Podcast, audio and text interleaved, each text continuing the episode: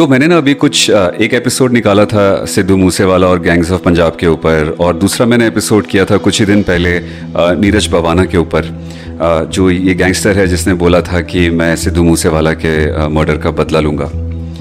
तो एक यही सब फ्रेंड्स के साथ डिस्कशन चल रहा था। तो एक एक और बात सामने आई कि जो लॉरेंस बिश्नोई है, जो कि एक तरीके से प्राइम अक्यूज है सिद्धू मूसेवाला के मर्डर में उसका नाम पहले भी उठा था और इसलिए उठा था क्योंकि उसने ये बोला था कि मैं सलमान खान को भी मारूँगा। आई I मीन mean, उसने एक डेथ uh, थ्रेट दी थी सलमान खान को। तो क्वेश्चन ये उठ उठ रहा था हम लोग के आपस में जब हम लोग डिस्कस कर रहे थे कि क्या सही में was this a P R stunt एक पब्लिसिटी स्टंट या सही में ये लोग इतनी हिम्मत रखते हैं ये सब करने के लिए? तो यहाँ पे तो उन्होंने काफ़ी बड़े एक इंसिडेंट को अंजाम दे दिया, जो सिद्धू मूसेवाला का जो हुआ है उसके साथ। लेकिन इसके पहले भी ना कई ऐसे इंसिडेंट्स हुए हैं, जिससे साफ़ साफ़ पता लगता है कि इनमें कोई डर नहीं है और इनमें कोई खौफ नहीं है। तो मैं इस एपिसोड में ना ऐसे दो इंसिडेंट्स के बारे में बात करना चाहता हूँ, जिससे आपको पता लग जाएगा कि ये काफ़ी ज़्यादा पहले से ही वायलेंट रहे हैं और पहले से ही ये लोग काफ़ी ज़्यादा बिग ऑफ़ टाइप रहे हैं। माने इनको कभी किसी का डर नहीं रहा है। तो ये दो केसेस हैं। एक तिहार तिहार जेल की जो वैन है, उसमें मर्डर हुआ था और दूसरा एक पंजाब में हुआ था।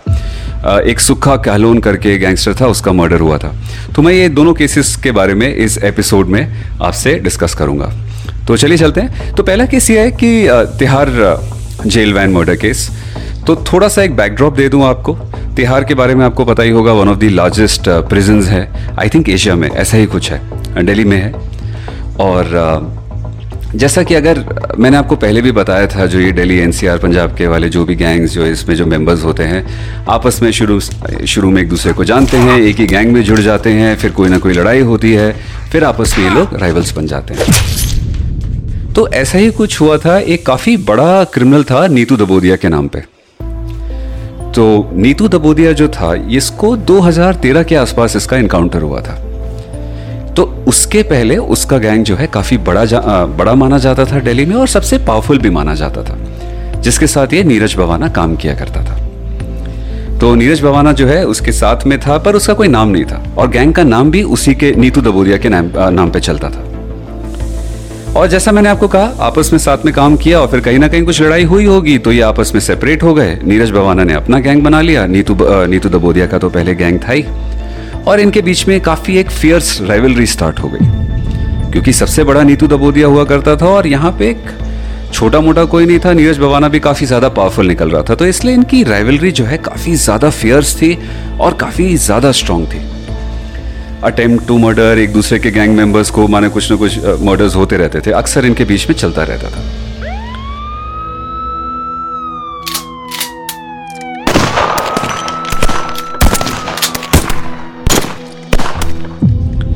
2013 की बात है कि नीतू दबोदिया को एनकाउंटर में मार दिया जाता है, दिल्ली पुलिस के थ्रू और अब जो है, नीतू दबोदिया का जो सेकेंड इन कमांड था, उसका नाम पारस था। वो आ जाता है। वो अब लीड कर रहा है नीतू दबोदिया की गैंग को। और इस बीच में जो भी होता है तो नीरज बवाना भी अरेस्टेड है और तिहाड़ जेल में बंद है।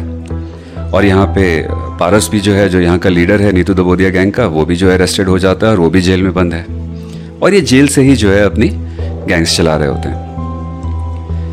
तो कुछ प्रोटोकॉल्स मैं आपको बता देता हूँ बिफोर दिस केस प्रोटोकॉल्स ये होते हैं, जो ये थोड़े से क्रिमिनल्स वगैरह के साथ जो लागू होते हैं, वो ये है कि जब आपको तिहाड़ जेल में या किसी भी जेल में रखा जाता है तो राइवल गैंग्स के मेंबर्स को हमेशा अलग अलग बैरिक्स में रखा जाता है। और बहुत कॉमन सेंसिकल वाली बात है कि आपस में लड़े नहीं। तो बैरिक्स अलग अलग बैरिक्स हैं। फिर दूसरी चीज़ ये होती है कि जब भी इनको केसेस के लिए, अब नेचुरल सी बात है, ये लोग कई केसेस में अंडर ट्रायल्स होते हैं, कई में कन्विक्टेड होते हैं तो अक्सर इनको कोर्ट जाना पड़ता है। तो कोर्ट जब भी इनको ले जाया जाता है तो ये इतने हार्डेंड क्रिमिनल्स हैं कि इनको प्रॉपर जो है तिहाड़ जेल की एक वैन होती है, वो ले जाया करती है। और वैन में क्या होता है ना, जो जो प्रॉपर आपने कई बार अगर रोड पे भी देखी होगी प्रिजन वैन होती है, काफ़ी ज़्यादा एक तरीके से स्ट्रॉन्ग होती है और उसको ना अंदर से कंपार्टमेंट्स में डिवाइड किया जाता है। कि आगे ड्राइवर्स बैठेंगे और वो जो पुलिस ऑफिशियल्स बैठेंगे, बीच में क्रिमिनल्स का कंपार्टमेंट होता है और पीछे फिर से जो है पुलिस वालों का कंपार्टमेंट होता है जहाँ वो लोग बैठते हैं। और यहाँ पे तो ये लोग इतने हार्ड एंड क्रिमिनल्स थे कि जब इन लोग को जेल ले जाया जाता था, और हार्ड एंड क्या थे? मैंने इन लोग, ये लोग कई बार ऐसे कर चुके थे जहाँ पे ना इनके साथियों ने आके इनको भगा लिया था। कभी पुलिस की आँख में चिली पाउडर, कई में, कई बार बंदूकें फायर हो जाती थी। माने ये लोग अक्सर ये लोग पुलिस की कस्टडी से भाग जाते थे। बहुत बार हुआ हुआ है। नीरज भवाना भी पहले एक बार भागा हुआ है। तो भागा हुआ है या इसने किसी को भगवाया है? कुछ ऐसा है, जो भी हमारे, इनके बीच में काफ़ी कॉमन सी चीज़ है। तो और दूसरी बात क्या रहती है कि इनके बीच में राइवलरी इतनी रहती है कि वो डर रहता है कि जब भी ये कोर्ट कॉम्प्लेक्स जाएँगे तो एक काफ़ी एक थ्रेड एलिमेंट रहता है कि राइवल गैंग्स आके इनको वहाँ पे एलिमिनेट करने की कोशिश करेंगे। जो कि कुछ टाइम पहले हुआ भी था, अगर आपने रोहिणी कोर्ट कॉम्प्लेक्स में सुना हो, जहाँ पे राइवल गैंगस्टर्स ने माने किसी एक को मार दिया था कोर्ट कॉम्प्लेक्स में। उसकी कहानी कभी और बताएँगे। लेकिन ये एक बहुत रियल थ्रेट है। तो इसीलिए ये जब इनको ले जाया जाता है जेल तो अक्सर जो है जेल वैन तो होती है, आगे पीछे और भी ज़्यादा पुलिस पुलिस पर्सनल चलते हैं इनके साथ। और काफ़ी हेविली आर्म्ड होते हैं ये लोग। 40-50 के उसमें नंबर्स में होते हैं पुलिस वाले। और जब ये लोग वहाँ कॉम्प्लेक्स में पहुँचते भी हैं तो वहाँ पे भी they are always surrounded by policeman क्योंकि वो थ्रेट रहता है, इनका एलिमिनेशन का थ्रेट रहता है, या ये थ्रेट रहता है कि इनको भगा लिया जाएगा। और जब भी इनको जेल की वैन में जब डाला जाता है ना तो वो प्रोटोकॉल ये कहता है कि आप जो है राइवल गैंग के मेंबर्स को एक साथ नहीं ट्रांसपोर्ट करेंगे।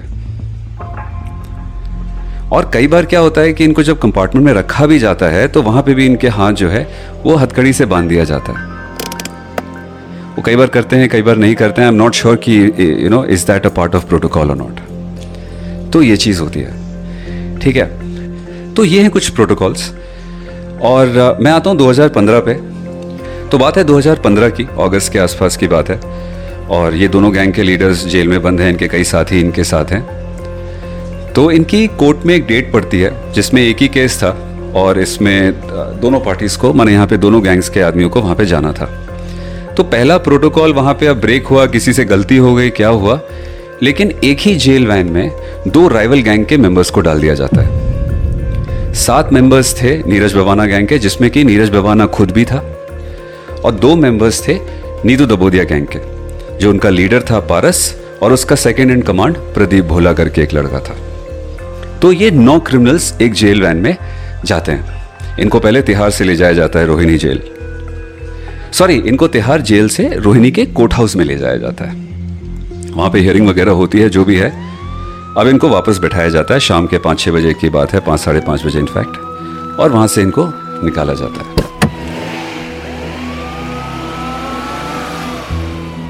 और बस जो है, जो सॉरी जो तिहार की जो वैन है वो इन प्रिजनर्स को कैरी कर रही है कुछ आउटर रिंग रोड पे दिल्ली पे और अगर आप दिल्ली से हैं या नहीं भी हैं तो आप रियलाइज़ करेंगे नेशनल कैपिटल है वहाँ पे काफ़ी ज़्यादा ट्रैफ़िक रहता है। और वहाँ पे अचानक से पुलिस वाले रियलाइज़ करते हैं और निकले ही हैं बस कुछ टाइम नहीं हुआ है निकले आ, वो कोर्ट कॉम्प्लेक्स से निकले हुए। तुरंत ही निकले और वहाँ पे उन्होंने रियलाइज़ किया कि लड़ाई स्टार्ट हो गई। और लड़ाई क्या स्टार्ट हुई उन्होंने रियलाइज़ किया कि ये जो सात जो नीरज भवाना गैंग के जो मेंबर्स हैं ये दोनों गंदी तरीके से या बुरी तरीके से जो है, बाकी दोनों को मार रहे हैं। तो इस चीज़ में यहाँ पे एक और प्रोटोकॉल आता है। प्रोटोकॉल ये कहता है कि अगर आपके जो भी क्रिमिनल्स अंदर यहाँ जेल वैन्स में लड़ रहे हैं तो आप कहीं पे भी वैन को ऐसे नहीं रोक सकते और आप अंदर नहीं घुस सकते उनको वहाँ पे लड़ाई छुड़वाने के लिए। पॉइंट ए आपको तुरंत बैकअप के लिए कॉल करना है। दूसरी चीज़, आप जो भी ये आप जो भी है ये जो वैन है आप इसको लेके जाएँगे और एक आइसोलेटेड एरिया में रोकेंगे और उस वैन को चारों तरफ़ से पुलिस वाले कवर कर लेंगे। तो यहाँ पे अब दिल्ली का एरिया है, इतना बिज़ी शाम का टाइम है तो ये लोग कहाँ जाएँ? इनको समझ में नहीं आ रहा है। फिर भी ये किसी तरीके से साइड में ले जाके रोकते हैं और पीसीआर को भी मैंने वहाँ पे कॉल कर दिया गया होता है एडिशनल फोर्स के लिए। और एज पर प्रोटोकॉल ये अंदर नहीं जा सकते। और बाहर क्या है? अब लोग भी वहाँ पे इकट्ठा हो रहे हैं, उनको दिख रहा है कि अंदर दो लोगों को बहुत बेरहमी से मारा जा रहा है। उनके सर पे लाते पड़ रही हैं, पूरा खून खून इधर उधर हो रहा है। तो यहाँ पे भी लोग जो है काफ़ी ज़्यादा उत्साहित होते हैं कि अरे, उस, खोलो, लड़ाई तोड़वाओ लड़ाई तोड़वाओ, क्या हो रहा है? कई लोग जो है उठा के पत्थर मारने लगते हैं जेल वैन की तरफ़। तो यहाँ पे पुलिस वालों को और भी डर लग जाता है कि कहीं ऐसा तो नहीं है कि यहाँ पे और भी गैंग के मेंबर्स हों जो यहाँ पे अपने साथियों को छुड़वाना चाह रहे हों। और प्लस वो एक और चीज़ रियलाइज़ कर गए वहाँ पे कि जिस बेरहमी से अंदर मारा जा रहा है बाकी दो को पारस को और प्रदीप भोला को, कोई चांस नहीं है कि माने जितनी देर में बैकअप आएगा, इनके साथ कुछ हो ना जाए। तो वहाँ से इमीडिएट डिस्कशन लिया जा आई मीन डिसीज़न लिया जाता है कि तुरंत हॉस्पिटल ले चलो, जो सबसे सामने हॉस्पिटल है। सामने कोई महावीर हॉस्पिटल था, तुरंत वैन को वहाँ ले जाया जाता है और वहाँ पे जाके जो है पुलिस फाइनली अंदर घुसती है और वो तब तक मार रहे थे। उसको जब तक हॉस्पिटल नहीं पहुँचे थे। उनको निकाला जाता है एंड जब तक उनको डॉक्टर्स देखते हैं देव बीन डिक्लेयर्ड डेड और ये सारी चीज़ को जो लड़ाई स्टार्ट हुई जब पुलिस वालों ने देखा, जब वो वैन रोकी गई, पुलिस बाहर निकली, लोगों ने पत्थर मारा, वहाँ से फिर डिसाइड किया कि नहीं हॉस्पिटल जाते हैं तुरंत. हॉस्पिटल पे जाके लड़ाई टूटना, ये सारी की सारी घटना दस मिनट के अंदर अंदर हुई है. दस मिनट के अंदर अंदर इन्होंने इन दोनों को मार दिया. तो ये एक एक इंसिडेंट है जो यू you नो know, दिखाता है कि ये कितने ज़्यादा बेखौफ हैं। इनको किसी चीज़ से कोई डर नहीं है। जैसा कि मैं कई बार बोल चुका हूँ लोग जो भी क्रिमिनल्स होते हैं वो अपने क्राइम को छुपाने की कोशिश करते हैं और ऐसा करते हैं कि कोई लोग ना देख पाए। यहाँ पे पुलिस वालों के सामने एक पुलिस वैन के अंदर जहाँ आपको कोर्ट हाउस से जेल ले जाया जा रहा है वहाँ पे सबके सामने मर्डर हो जाता है। एक नहीं, दो। तो खैर, ये थी तिहार जेल वैन की मर्डर की कहानी। दूसरी कहानी ये है, एक गैंगस्टर है सुखा कहलोन करके, पंजाब का। एंड ये ना थोड़ा सा, again because of social media ये सोशल मीडिया पे काफ़ी ज़्यादा डालता था तो काफ़ी जैसा मैंने भी कहा है, बाकी यूथ इससे काफ़ी ज़्यादा प्रभावित हुए थे, काफ़ी ज़्यादा इंस्पायर हो गए थे तो ये काफ़ी फ़ेमस हो गया था। काफ़ी वायलेंट किस्म का आदमी था, और अक्सर मैंने उसका नाम कहीं ना कहीं उठता रहता था। जब भी जेल में भी था, तब भी उसकी क्राइम की गतिविधियाँ रुकी नहीं थी। वो जेल, उसे कई वीडियोस निकले थे। वो जेल के अंदर भी बाकी क्रिमिनल्स को मार रहा था, कुछ कर रहा था। मैंने उसका नाम काफ़ी ज़्यादा हमेशा न्यूज़ में रहता था फॉर द रॉन्ग रीजन्स तो प्रॉबली उसके जो है एनिमीज़ बहुत ज़्यादा हो गए थे। उसके राइवल गैंग्स जो थे, उससे काफ़ी ज़्यादा परेशान थे। तो उसका केस ये है कि पुलिस जो है, इसको कहीं जेल से, ये भी कोर्ट हाउस गया था। और इसके साथ ना कोई वैन नहीं थी। ये नॉर्मल एक पुलिस जीप थी जहाँ पुलिस ने इसको अंदर बैठा के रखा हुआ है अपने साथ। और जलंधर और लुधियाना के बीच में ना एक जगह आती है फगवाड़ा करके। It's a very small place and वहीं पे कोई एक आउटस्कर्ट्स पे और काफ़ी एक डिजर्टेड uh, सा इलाका था। पुलिस इसको वापस लेके आ रही होती है कोर्ट से पेशी के बाद। और अचानक से दो तीन गाड़ियाँ आती हैं जैसे भी करके पुलिस की जीप को रोकती है। और इमिजिएटली जो है ओवर पावर कर लेती है जो पुलिस वाले बैठे थे। और यहाँ तो गिन के एक ही जीप थी, ज़्यादा लोग नहीं थे इधर। अब कैसे हुआ, ये तो खैर वही लोग जानते हैं, लेकिन यूजली ये हो सकता है कि पुलिस वाले भी एक्सपेक्ट नहीं करते थे उसके पहले। मेरे को इस केस का साल नहीं याद है बट आई थिंक ये 2015 14 या 16 उसी टाइम उसी टाइम की बात है ये।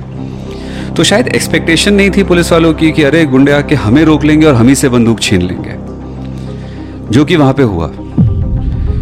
वो लोग आए दो तीन गाड़ियों में, काफ़ी ज़्यादा थे नंबर में। उन्होंने पुलिस वालों से तुरंत मैंने ओवर पावर करके उनकी गन्स वंस छीन ली और उनको खड़ा किया। इस सुखा कहलो उनको बाहर निकाला और वहाँ पे उसको पॉइंट ब्लैंक रेंज से जो भी है, जितनी भी बुलेट्स जो है, उसकी बॉडी में पंप करके उसको मार दिया गया। तो यहाँ तक तो चलिए ठीक है, एक ये भी एक सोचने वाली इंसिडेंट है कि ये कैसा हुआ। पर जो मेन चीज़ थी कि इसको मारने के बाद इसकी बॉडी जीप के बाहर पड़ी हुई है, ये सारे जो इसको मार के, उसकी डेड बॉडी के अराउंड इन्होंने पाँच दस मिनट भंगड़ा किया है। और इसका वीडियो बना के सोशल मीडिया पे डाला गया है। तो लिटरली पुलिस वाले वहाँ देख रहे हैं, वो एक गैंगस्टर की डेड बॉडी पड़ी हुई है, और उसके अराउंड जिन्होंने इसको मारा है, वो भंगड़ा कर रहे हैं। तो आप इनकी इंटेंसिटी और आप इनकी आ, जो भी बोलिए माने कि इनको शायद किसी का डर नहीं है किसी का खौफ नहीं है। तो ये रहे हैं इनके फ़िलहाल दो इंसिडेंट्स जिससे apart from the Sidhu Moose Wala case जिससे पता लगता है कि ये कितने ज़्यादा वायलेंट हैं और कितने ज़्यादा बेखौफ हैं।